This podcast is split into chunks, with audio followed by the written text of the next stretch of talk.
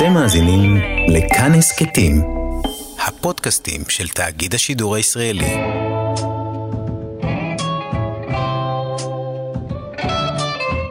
שלום יונתן קוטנר.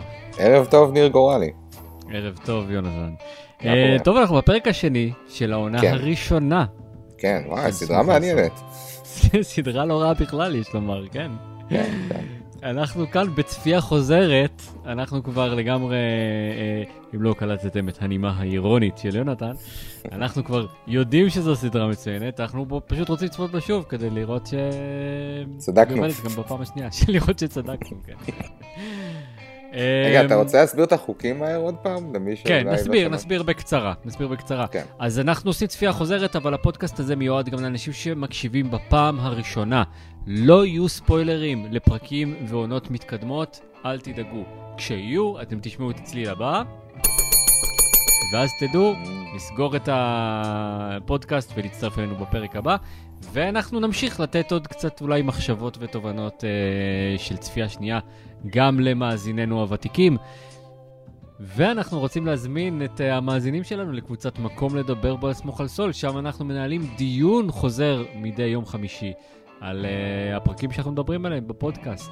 Uh, אז כן, יש כאן חגיגה של צפייה חוזרת בהמתנה לעונה שישית, ואנחנו בפרק השני, שנצלול פלימה. כן. הפרק השני, מיכו. מיכו, בני. כן, שאגב בימה מישל מקלארן, שגם במאית uh, זוכת אמי על Breaking Bad. כן, פרק uh, מבוים כהלכה. נכון. צריך נכון. לומר. נפתח עם טוקו שפותח את הדלת לשני התאומים. ואני רוצה לפתוח בוידוי קל. כן. ולא נעים. אוקיי. סתם, אתה יודע, וידוי של צפייה שנייה. וידוי של צפייה שנייה. או בפעם הראשונה שראיתי, היה לי קצת, הייתה לי תפיסה קצת שונה לגבי התאומים. אוקיי. איך אני אגיד את זה בעדינות? בעולם של סוחרי סמים היספנים ועורכי דין בומרים, אז ראיתי בשני התאומים האלה אנשים שקצת, נקרא לזה רילייטבל. כן.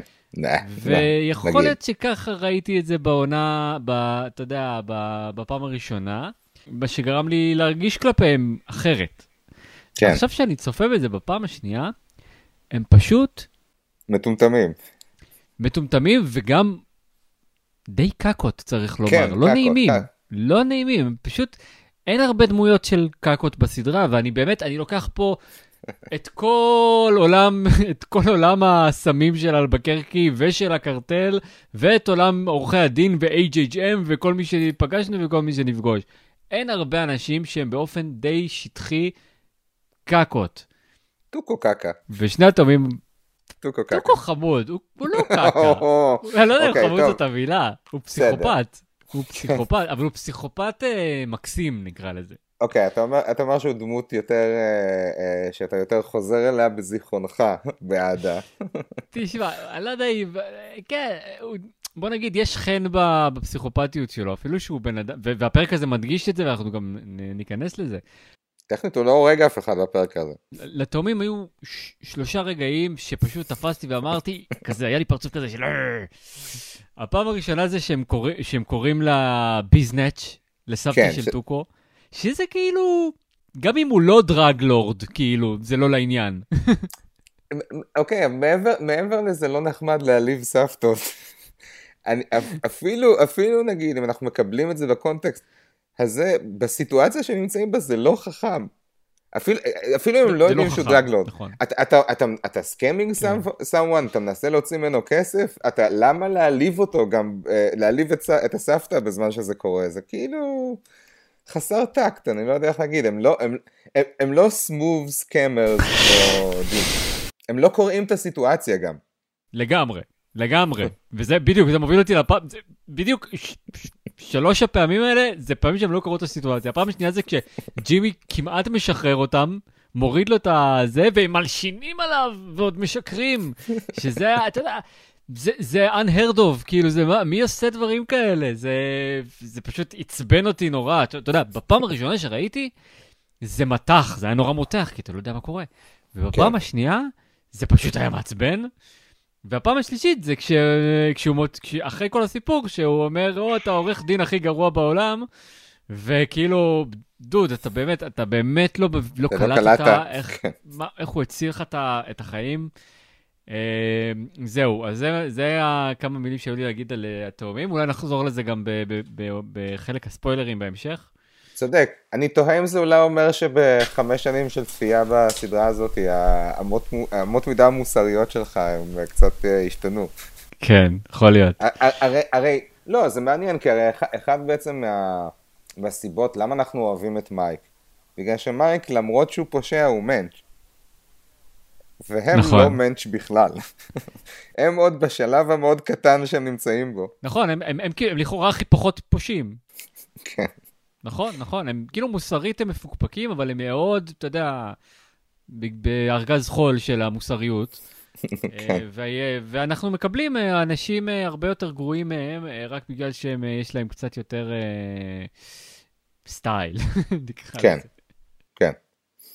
נשאיר אותם בצד, נשאיר אותם במרתף לטטה. ג'ימי מגיע. כן. אני מת על השורה, I'm not sure if this is a situation where I should, should or should not look you in the eye. כן, לא, לא, שעה, ג'ימי מדהים שם. ג'ימי מדהים, ואם אתה זוכר את הבולשיט דטקטור של טוקו, הוא פשוט יושב ובוחן אותו שם, וכנראה שהוא באמת מבין שהוא, כנראה הבולשיט דטקטור עובד, כי בסופו של דבר ג'ימי אומר לו את האמת. לא, הוא אומר לו חלק מהאמת, בעצם הוא כן אומר לו את האמת, הוא אמר אנחנו, הם עשו טעות, אנחנו, זה, אנחנו, ואנחנו הוציא אותם, הוא לא אומר לו, אני ניסיתי להשיג את בצי קלרמן דרך הסכם הזה, זה הוא מדבר רק במדבר. אני חושב שיש יש משהו מעניין שאני שמתי לב אליו אה, בשני פרקים האלה, כשאנחנו מכירים את דמותו של אה, אה, אה, ג'ימי מגיל. אה, mm-hmm. הוא, הוא לרוב נפתח יותר בפני פושעים. זאת אומרת, יש מאוד כן. תחושה שברגע שהוא מגיע ל, לעולם הפשע, מעבר, ברגע שהוא יודע שמישהו מולו פושע, או במילותיה של הסדרה in the game, הרבה יותר קל לו להיפתח, mm-hmm. ולהוריד את, ה, את הדמות שלו. וזה מעניין, גם, ב, גם בפרק הראשון בעצם, כשהוא מבין שהם סקמרים, אז, אז אחרי זה הוא בא וניגש אליהם, ומספר להם את כל מה שקורה, כאילו אומר להם, יש איזה מישהי שאני רוצה להשיג את ה... אני רוצה שהיא תהיה לקוחה שלי, אני, הוא משתף אותם בכל התוכנית, הוא, בסדר, הוא לא משתף אותם ב, ברקע לזה, אבל, כן. אבל הוא משתף אותם די בהרבה. Uh, כשהוא עם... טוקו במדבר, הוא גם mm-hmm. מספר את כל התוכנית, כולל הטעות הקטנה שהוא עושה עם להגיד את ה-אחד וחצי מיליון, מה כן. שבעצם מגלגל את העלילה הלאה וגורם לנאצ'ו נכון. בסוף הפרק לחזור עליו, אבל, אבל לא משנה. אבל זה כן מאוד מעניין, כי יש פה, בדמות הזאת אתה רואה איזשהו ניגוד מאוד חזק, בין איך שהוא מדבר עם אנשים מעולם הפשע, לבין איך שהוא מדבר עם אנשים מעולם המשפט שלו. כן, נכון, זה מעניין. זה מעניין. הוא כאילו מרגיש יותר, מרגיש בטבעיות, אפשר לומר. עם, עם החבר'ה האלה, כן. אפילו שזה חשוב להגיד שהוא מאוד בטולי בסיפור הזה. זאת אומרת, אנחנו מבינים, אנחנו יודעים שהיה לו את כל אלמנט הסליפינג ג'ימי. נכון. זה לא בא משום מקום, זה לא שהוא באמת האדם מהיישוב, כאילו עדיין יש בו אלמנט חלקלק, אבל ההתקלות הזאת עם טוקו הייתה חדשה בשבילו, זאת אומרת, ממש ראו שזה... כן. שלא לא קרה לו הרבה פעמים שהוא היה בסיטואציה כזאת. לכן גם המשפט הזה, I don't know if this is a situation that I should or should not know. כן. כן. אבל אתה, אתה צודק שהוא, שהוא באמת מגלה כישורים טבעיים בלדבר, בלדבר עם טוקו. כן. זה מעניין, כי גם כשהוא, אגב, משקר לו במדבר, כן. אומר לו, אני סוכן אף בי איי. ג'פרי סטיל. שזה אגב זמר קאנטרי, ג'פרי סטיל. וואלה, גדול. אז הוא, הוא, הוא כאילו מכנה את, ה, את המבצע משהו עם המלך, נכון? כן, קינג ברייקר. קינג ברייקר. ואז טוקו, this makes me the king.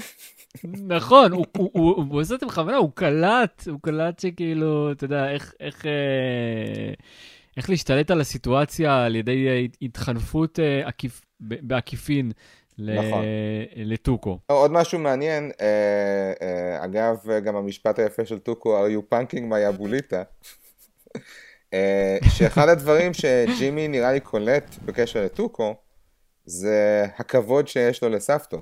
זאת זאת אומרת, על ההתחלה אתה רואה שיש שם איזו מערכת יחסים מעניינת בין טוקו לסבתא, כי הוא מאוד משאיר אותה מחוץ לזה, הוא חייב להגן עליה, הוא נורא נחמד אליה, הוא נראה באמת נכד טוב וחמודי. נכון. ואז בסוף הצנה במדבר, בעצם ג'ימי משתמש בזה, כדי להציל את השני סקייטרים, את התאומים.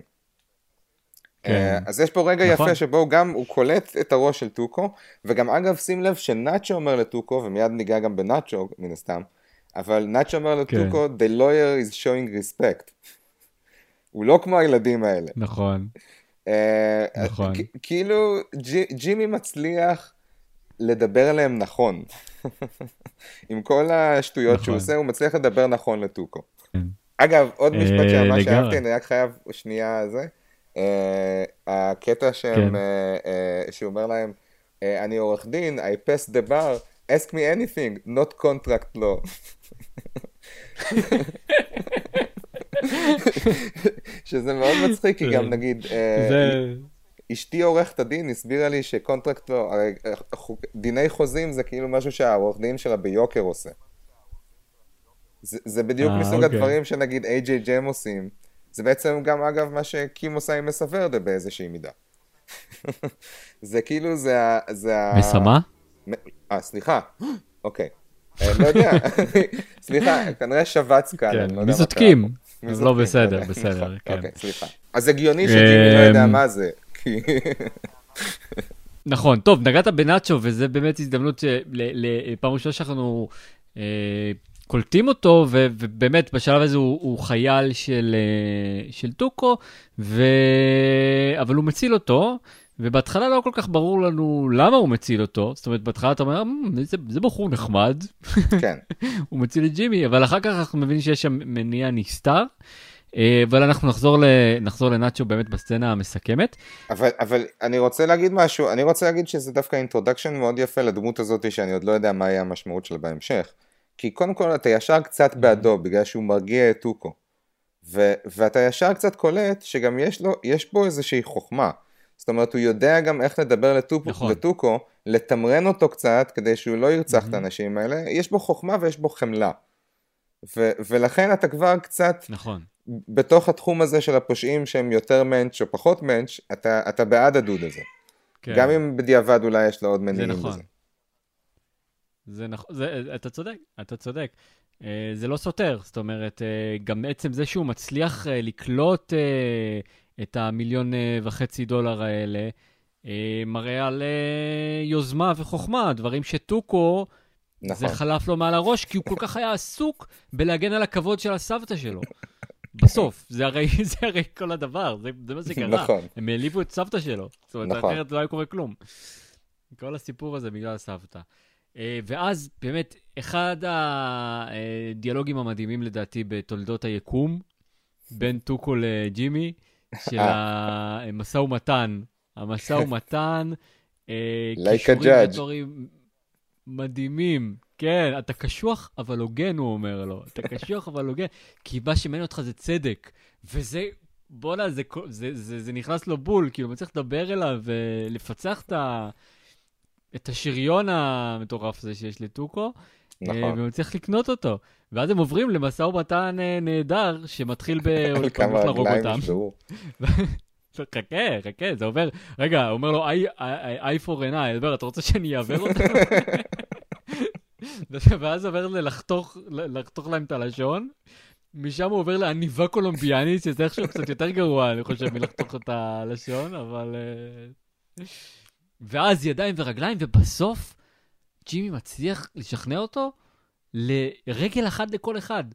זה מטורף, זה באמת, זה כאילו, זה דיל מדהים, כאילו. נכון. גם כשאנחנו רואים ויודעים מה... מה גם סול גודמן וגם ג'ימי בהמשך עושים במצבים, במצבים כאלה, זה פשוט כישורי, אה, כישורי ניהול משא ומתן אה, מטורפים, ו, ויש את הרגע, באמת רגע הסינמטי שטוקו בא ללחוץ לו את היד. כן. כאילו, זה, זה דיל, זה ממש דיל, אתה יודע, זה, זה, נכון. זה קצת כמו שהוא הולך לעשות עם התובע בשתי סצנות אחר כך. נכון.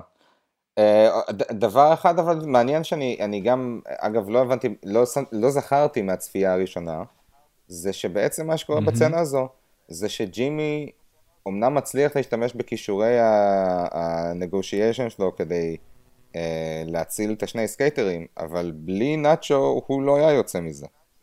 זאת אומרת, הוא לא מצליח to talk his נכון. way out of the situation עם טוקו. נכון, אה, לגמרי. עם, עם, כל, אה, עם כל זה שהוא אה, מפגין שם אה, אה, עבודה מדהימה. עוד הערה על ג'ימי והסקייטרים וכל עניין המסע ומתן, ג'ימי יכול היה לצאת משם חי. נכון. הוא קיבל את החנינה שלו, ובכל זאת הוא מסתכל את החיים שלו, כדי להציל שני חבר'ה שהוא לא מכיר, שמכרו אותו בשביל כלום, כאילו, זרקו אותו מתחת לגלגלים, והוא מסתכן בשבילם. נכון. עכשיו אתה שואל את עצמך, למה? והתשובה היא, כי ג'ימי מגיל, הוא בן אדם. ויש נכון. לו מצפון. ולמה זה חשוב שנזכור את זה? למה חשוב שבכלל נדע את זה? כי... תחשוב, זה הפרק השני שיש לנו, אחרי חמש עונות של שובר שורות. כן.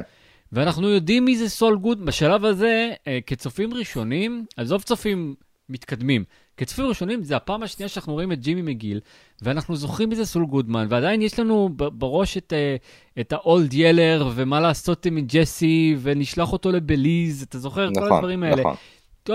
ברור שסול גודמן... אין עקבות בדבר הזה. אם, אם צריך, אם הוא צריך להציל את עצמו, הוא יציל את עצמו ולא מעניין אותו. כן. וג'ימי מגיל בשלב זה של חייו, שהוא רחוק עדיין מאוד, ובואו נזכיר את הטיימליין, אנחנו מדברים על אלפיים ואחת. ג'ימי, אה, סול גודמן נכנס לשובר שורות ב-אלפיים ושמונה או אלפיים ותשע. כן.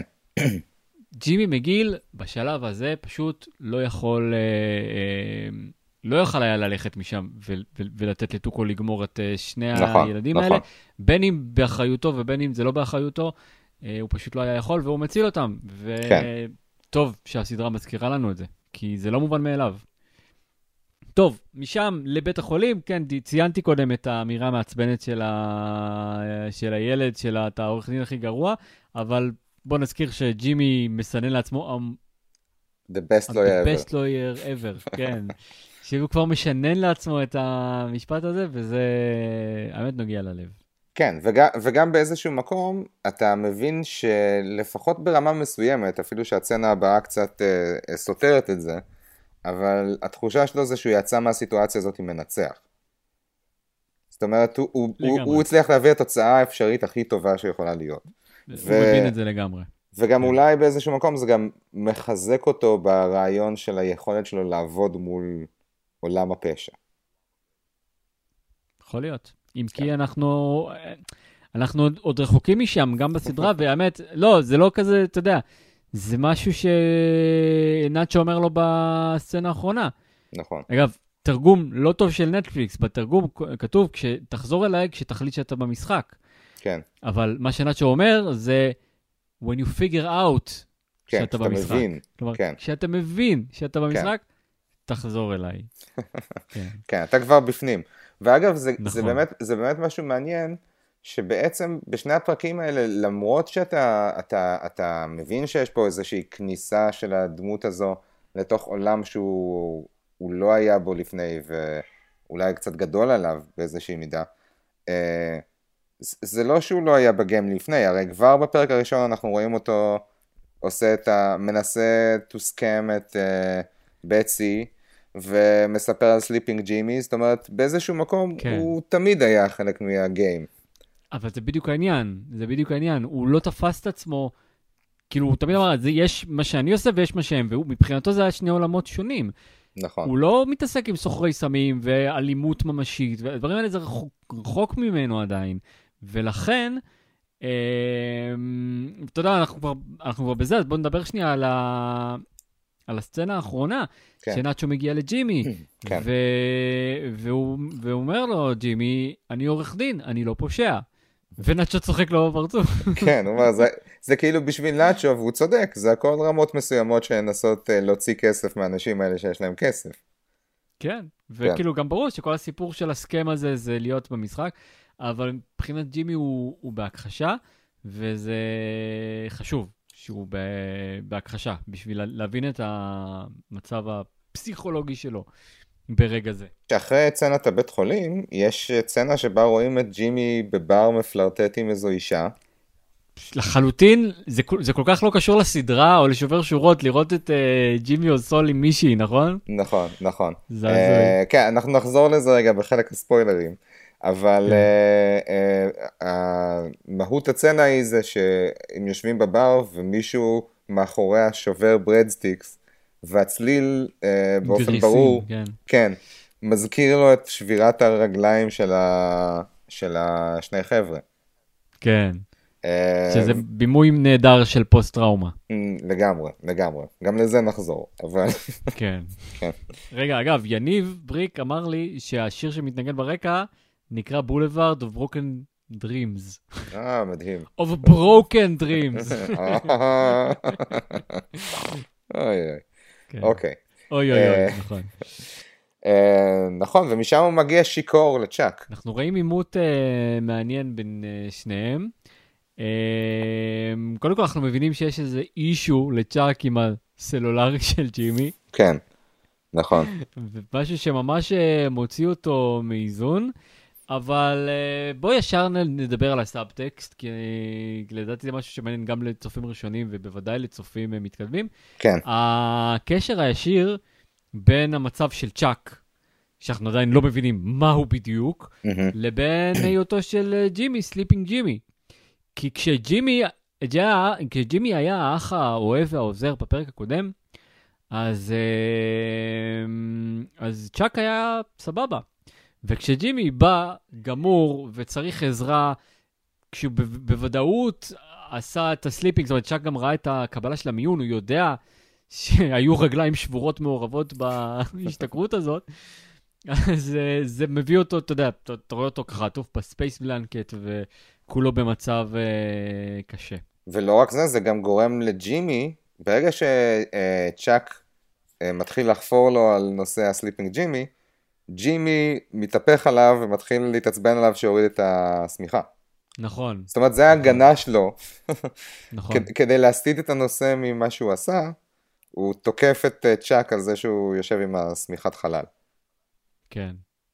מעניין. נכון, מאוד מאוד מעניין מה שקורה, מעניין מאוד מה שקורה זה. בכלל, אגב, זה משהו מעניין מאוד בלצפות בפעם שנייה בסדרה, שבפעם הראשונה שאתה רואה, הרבה פעמים אתה רואה דמויות, אתה לא יודע עדיין מה המשמעות שלהם כלפי ההמשך. אני נגיד, אני לא זוכר שכשראיתי את הסדרה בפעם הראשונה, נאצ'ו בפרק הזה בכלל נרשם לי כמו מישהו שאני צריך לזכור עד הצנה האחרונה. והרבה אינטרודקשנים של דמויות הם נעשים ככה, וזה דווקא זה חכם, כי זה מכניס אותך ישר לתוך הדינמיקה ביניהם, בלי לעשות לך איזו אקספוזיציה של, אתה יודע, איך זה קורה. נכון. אבל זה תמיד ככה בחוויה של לצפות בסדרה פעם שנייה. ואתה מוביל, אתה מוביל הישר לסצנה הבאה, שזה הסצנה שהוא חוזר לסניגוריה הציבורית. כן.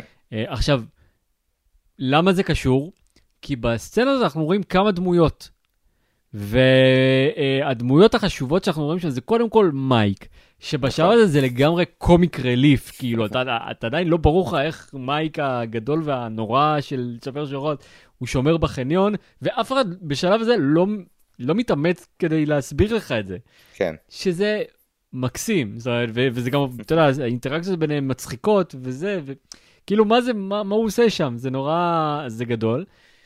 ואתה ממש, אתה יודע, כזה בלינק אנד יומיסטית, בטח אם זה פעם ראשונה שאתה רואה את זה, רואים, רואים שם את קים, עוברת במסדרון ומחייכת אליו. נכון. עכשיו, מי זאת קים? עדיין לא קראנו לה בשמה, אני מרשה לעצמי לקרוא לה בשם, ואני מרשה לעצמי להתייחס לזה, כי, כי מספיק, כי השם שלה מופיע ב, אתה יודע, בקרדיטים, בתור אחת השחקניות המובילות. כן. כלומר, אנחנו נכנס, נכנסנו לסדרה הזאת בידיעה שיש את ג'ימי, את מייק, ו, ואת צ'אק, את האוורד וקים. זאת אומרת, אנחנו יודעים שהם שם. כן. נכנסנו לסדרה עם ידיעה שהם שם. אבל אנחנו בפרק השני עדיין, וקים היא עדיין עוברת אורח. וכל מה שאתה צריך לדעת, כמו שאמרנו, בפרק הקודם, כל מה שאתה צריך לדעת זה שהיא מנקה אחריו, כל מה שאתה צריך לדעת זה שהיא מחייכת אליו. נכון. באמת, יש דמות בעולם הזה שמחייכת לג'ימי, זה לא רק היחסים המוזרים שלו עם, עם צ'אק, או מה שזה לא יהיה עם האוורד בפרק הקודם, אז, אז החיוך הזה, זה, ושוב, זה ממש גילוי איטי של, של משהו שבשלב הזה אנחנו לא מבינים אותו, אבל, אבל רומזים לנו עליו, וזה ממש, ממש יפה. הדמות השלישית היא כמובן הרבה פחות חשובה מהם, אני לא, לא יודע אם אני אי פעם ידעתי את השם שלו עד היום, אבל זה הדמות של התובע, שצופים ותיקים אולי זוכרים שקוראים לו גם פיל אוקלי, אבל זה ביל אוקלי, סליחה, אבל זה לא חשוב בכלל. מה שחשוב זה שאתה אמרת לי באחד הפרקים האחרונים שלנו בעונה החמישית, ששאלת אותי אם זה נכון שכל הזמן רואים אותו עם אוכל ביד. נכון. עכשיו, בסצנה הראשונה שאנחנו פוגשים אותו, ושוב, זה לא, אתה יודע, זה לא ספוילר, וזה דמות ממש ממש לא חשובה, ג'ימי מנסה לרקום איתו דיל, ובסוף איך הוא סוגר איתו דיל? עם הסקית בייגלה. נכון. אז אנחנו נמשיך לעקוב, לראות אם בעונות הקרובות. עוד משהו שרציתי להגיד על המונטאז' הזה, של עבודת ג'ימי בבית המשפט, עם הכוסות קפה שהוא תוכן. אהבתי מאוד את, את זה שכל פעם רואים אותו בשירותים, אומר It's Showtime Fox, שזה אגב, הוא אומר זה It's From a Movie, זה מסרט All That Jazz, אם במקרה מישהו טעה. ו, וזה עוד, זה עוד חזרה על משהו שאנחנו אנחנו, הזכרנו גם בפודקאסט הקודם וגם עכשיו, שהוא עדיין בסיטואציה שבה הוא כל הזמן צריך לעשות לעצמו פפ-טוקס, הוא, הוא צריך את ההליכה הזאת לשירותים, לעמוד מול המראה ולהיכנס לקרקטר כל פעם. וזה נראה לי המסר העיקרי של המונטאז' הזה בכלל. אז זהו, אני אגיד לך... אולי לא המסר העיקרי, אבל מסר. לא, לא, אז זהו, קודם כל, אני אגיד לך מה אני חושב שהוא המסר העיקרי, אבל עוד לפני זה, זה מעניין מה שאתה אומר, שהוא צריך את הפפטוקס האלה לעצמו, כשראינו שכשדוחקים אותו עם הגב לקיר, אז הוא יודע לתת את זה גם בלי הכנה מוקדמת. כן, כן, וזה, נכון, נכון. וזה אם כבר משהו שמאוד בלט, נכון, בלט צודק, בפרק הזה. צודק, יפה. ומה שאני חושב שהמסר זה שמיד אחרי ה... שהסליפינג ג'ימי שלו נכשל לחלוטין, כאילו כן. ממש, אתה יודע, עם, עם, עם מחיר כבד שיכול היה להיות כבד יותר, אז התגובה הראשונית שלו היא לחזור למוטב. נכון. הרי הוא עושה עבודת מבין, פידי. כן, הוא מבין שכשהוא הוא, הוא היה סליפינג ג'ימי, אז לא עבד. זה לא, היה, לא, לא הצליח, והוא לא הצליח לעשות את ההתקדמות שהוא רצה לכיוון לקוחות אה, נחשבים יותר. אז הוא אומר, אוקיי, אני אחזור. אני, מה שבפרק הקודם הוא אמר, אני לא חוזר לכאן יותר, כן. אז הוא חזר. נכון. כאילו, ו... וזה, זה המהות. זאת אומרת, ג'ימי רוצה לחזור למוטב, רוצה לחזור לעשות דברים בדרך הנכונה, כי הוא יודע, מה זה יודע? כי הוא למד על בשרו וחווה גם פוסט-טראומה, שכשעושים דברים לא בדרך הנכונה, יש השלכות. נכון. ולא רק זה, זה גם מוביל אותנו יפה לסיום, שבו הוא חוזר למשרד שלו, במרכאות, כן. טוב, זה באמת משרד, לא משנה איפה הוא נמצא, או כמה הוא קטן, ואין לו הודעות, אין לו הודעות, הוא מתרווח, ואז נאצ'ו מגיע ומציע לו עוד כניסה לעולם הפשע. כן,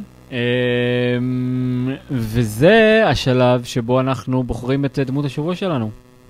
דמות השבוע. תשמע, אני, זה, אני, קודם כל, אני חייב להגיד שזה נורא כיף לראות באמת כמה שהפרקים האלה מתמקדים בג'ימי.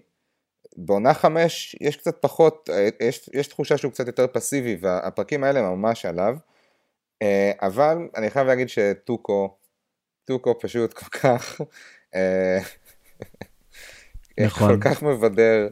זה נוראי בפרק הזה. גם איך שהוא מנסה, ל... גם הסצנה שהוא מנסה להסתיר את האקדח מסבתא שלו, כמו איזה ילד שתפסו אותו כזה, על חם כזה, זה היה נורא מצחיק. כן, שפחתי סלסה. והמשא ומתן, המשא ומתן של העניבה הקולומביאנית, כן, זה היה... כן, הוא באמת מאוד ילד, הוא גם כאילו, גם הקטע הזה שהוא מתלהב מזה שה-אף בי איי נתנו שם קוד זה וקוראים לו קינג, וגם אחר כך כשהוא כאילו, כשג'ימי מתחיל למכור לו את אתה כמו שופט והוא like a judge, הוא מתלהב מזה, כאילו מתלהב לשחק את הדמות, וגם אחרי זה כשהוא שובר להם את הרגליים וצועק בעליצות, look, it's backwards. כן, נכון, גדול. מאוד אהבתי אותו בפרק. נכון. ניתן לך שני רפרנסים השבוע, פינת רפרנס. רגע, מה דמות השבוע שלך? גם שלך טופו? לא, לא, אני פשוט מסכים, אתה אמרת מילה במילה, אני גם מסכים עם הבנייה של ג'ימי, ונורא נהנתי מטופו. ונורא שנאתי את התאומים, צריך לומר, שוב, הלקאה עצמית. אוקיי. רפרנסים. כן, רפרנסים. אז יש שתיים, קודם כל אחד שיניב בריק נתן לי, שהייתי צריך הוכחות, והוא שלח לי תמונות, אז הוא גם בקבוצת פייסבוק שלנו עושים uh, תמונות לזה. המקום שנאצ'ו לוקח את uh, ג'ימי והתאומים למדבר, זה אותו מקום שגס לקח את וולטר למדבר, בשמר שורות, ברמת הרואים את אותה... עכשיו, אתה יודע, זה מסוג הדברים שאני סקפטי, סקפטי אליהם, כי בסדר, זה מדבר, אוקיי? זה מדבר. למה? למה בכלל להתעמק ב- ולעשות את הרפרנס הזה? אבל אתה יודע, הוא שלח לי שתי תמונות, וזה נראה דומה להפליא, אז אנחנו נצרף את התמונות האלה. יכול להיות שזה פשוט מדבר ממש קרוב ללוקיישנים אחרים. סיבות פרקטיות לגמרי. הרפרנס השני הוא יותר מגניב בעיניי, וזה No Dose. אה, נכון. כן, כן, כן. אחד החיילים של טוקו, שהוא קורא, שהוא יחד עם נאצ'ו, מגיע, זה, זה דמות של איזה דביל אחד שקוראים לו נאו דוז. כן. ומה שקורה בפרק הזה, בפרק שתיים, זה שטוקו אה, מתעמת עם ג'ימי, או עם התאומים, אני לא זוכר, ואז נאו דוז מתערב ואומר את זה משהו מפגר, וטוקו נכנס לו ואומר, אל תדבר, אל תדבר. כן. וכנראה שנאו דוז עשה את זה הרבה, כי בשבר שורות זה בדיוק מה שמוביל למותו. אשכרה. זה אתה זוכר? בסצנה שבו וולט וג'סי, זה ממש מדהים, זה כאילו לקחת משהו כל כך קטן ולשתול אותו. מה שקורה בשובר שורות זה שוולטר וג'סי באים למחירה מול טוקו במגרש מכוניות, ונודלס אומר איזה משהו לוולטר שנתפס כדיסטריספקטפול כזה, וטוקו מתעצבן עליו, הוא כל כך מתעצבן עליו, שהוא מפוצץ אותו מכות והורג אותו, וזה מוביל לשרשרת גלגלות אירועים שמניעה קצת את הסדרה, אבל שותלים לך פה בשמונה שנים לפני כן, שנו דוז הזה לא ידע לסתום את הפה שלו, וזו לא הפעם הראשונה. יפה מאוד, יפה מאוד, לא חשבתי על זה בכלל. כן.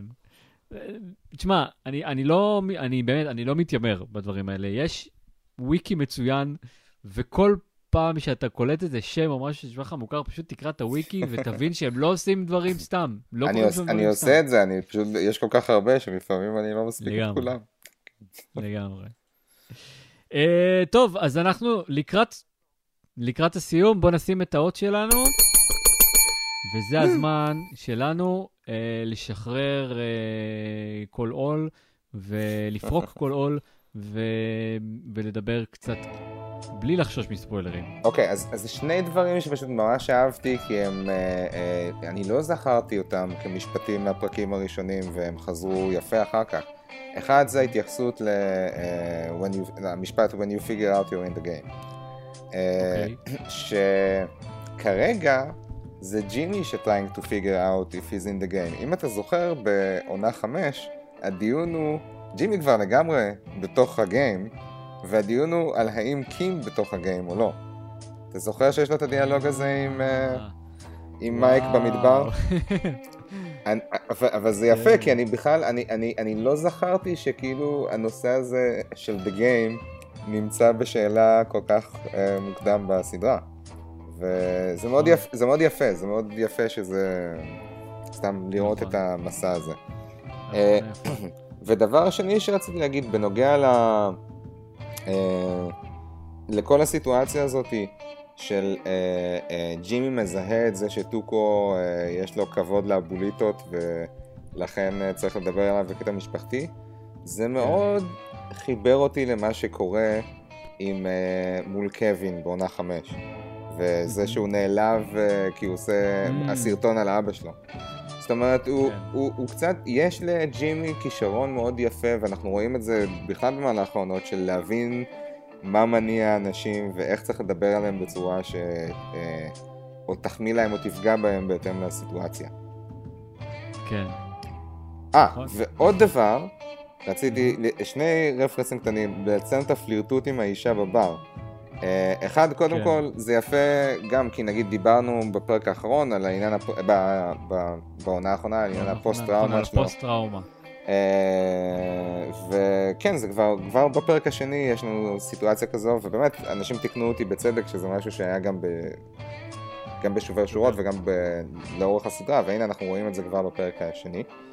ואני רק רוצה להגיד, האם גם אתה הרגשת ממש לא נעים מזה שהוא מפלרטט עם מישהי שהיא לא קים? אני באמת... אבל זהו. מה קורה? למה אתה איתה? אני לא זוכר, לא.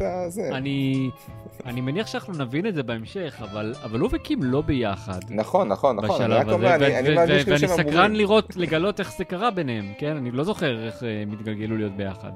נכון. אז זה מוזר לראות אותו עם אישה, בכל מקרה. נכון, עם אישה שהיא לא... למרות שנראה שהוא יודע מה הוא עושה. אתה יודע, בתור אחד שיודע לדבר, זה הגיוני שהוא יהיה וומנייזר כזה. מה יש לך להגיד ספוילר ווייז? אז זהו, זה פחות ספוילר ווייז, זה יותר תובנות בדיעבד. קודם כל, מישהו הזכיר בדיון שלנו השבוע, במקום לדבר בו על סמוך על סול, הוא הזכר זה שהתאומים לא חזרו בהמשך. שזה תכלס באמת מוזר. עכשיו, יכול להיות, אם אני לא טועה, שזו הפעם האחרונה שאנחנו רואים אותם, אני לא זוכר, נראה בפרקים הקרובים, אבל, אבל כאילו, מעניין אם זה בגלל שהן דמויות כל כך לא סימפטיות, שהיוצרים אה, לא רצו לחזור אליהם, זאת אומרת שהתגובות אליהם לא היו טובות, ולכן אה, לא חזרו אליהם, וזה משהו ש...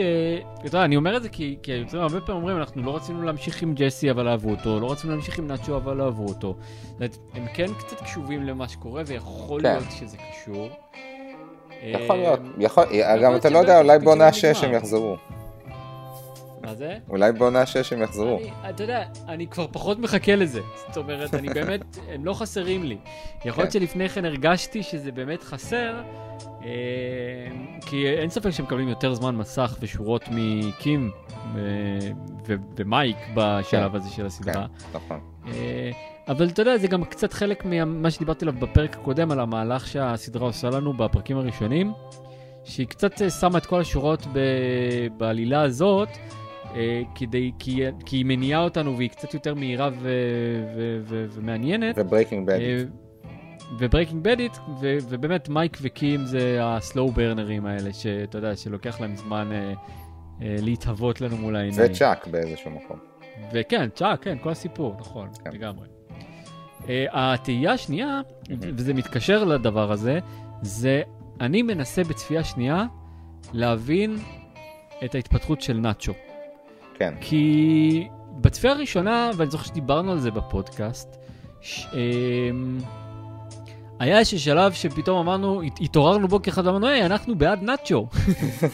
אנחנו בעצם אוהבים את נאצ'ו. וזה לא סתם שאנחנו אוהבים את נאצ'ו ובעדו, היוצרים ממש שמים לו אה, עלילות ושורות והתנהגויות שגורמים לנו לא... לאהוב אותו, ו... וזה הרגיש לנו... אני אומר לנו, אולי רק לי, אני לא יודע, אתה יותר אה, פן של נאצ'ו. זה הרגיש לי קצת מוזר, כי, כי זכרתי שבהתחלה הוא היה, אני לא יודע אם האיש הרע, אבל, אבל בטח בצד השני של, ה, אתה יודע, בדיכוטומיה של הטובים והרעים. אה, ואני עכשיו בצפייה השנייה מנסה להבין גם איפה הוא ממוקם, וגם איך קרה התהליך שלו. עכשיו, הפרק הזה... דווקא ראיתי אותו מאוד כנאצ'ו הבוגר שאנחנו מכירים, נכון. הוא באמת היה מאוד בוגר ומאוד חכם, אבל גם מצד שני הוא היה מאוד in the game, אתה יודע, ואנחנו את נאצ'ו המאוחר, אנחנו כבר יודעים שהוא רוצה לצאת מהמשחק, וזה משהו ש...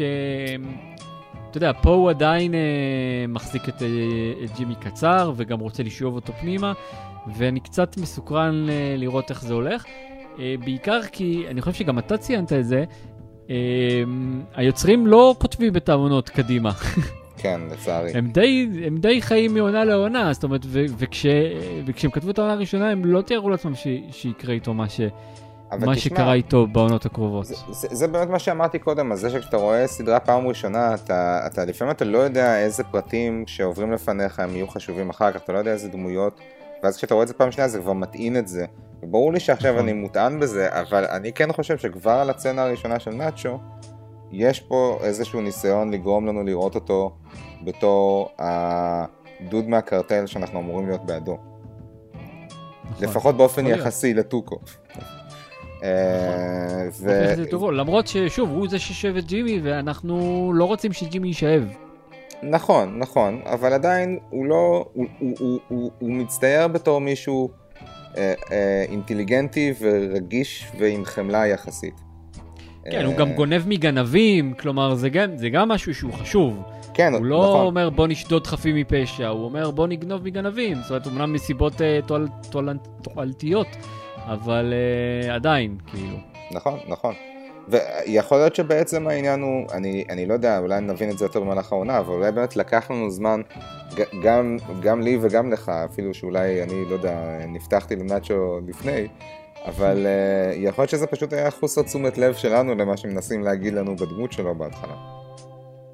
טוב, אנחנו נהיה קשובים לזה בפרקים הקרובים. כן. נסגור פה את הפרק שלנו בהסקט יומן הצפייה של סמוך על סול. הצפייה חוזרת, עונה ראשונה, פרק שני.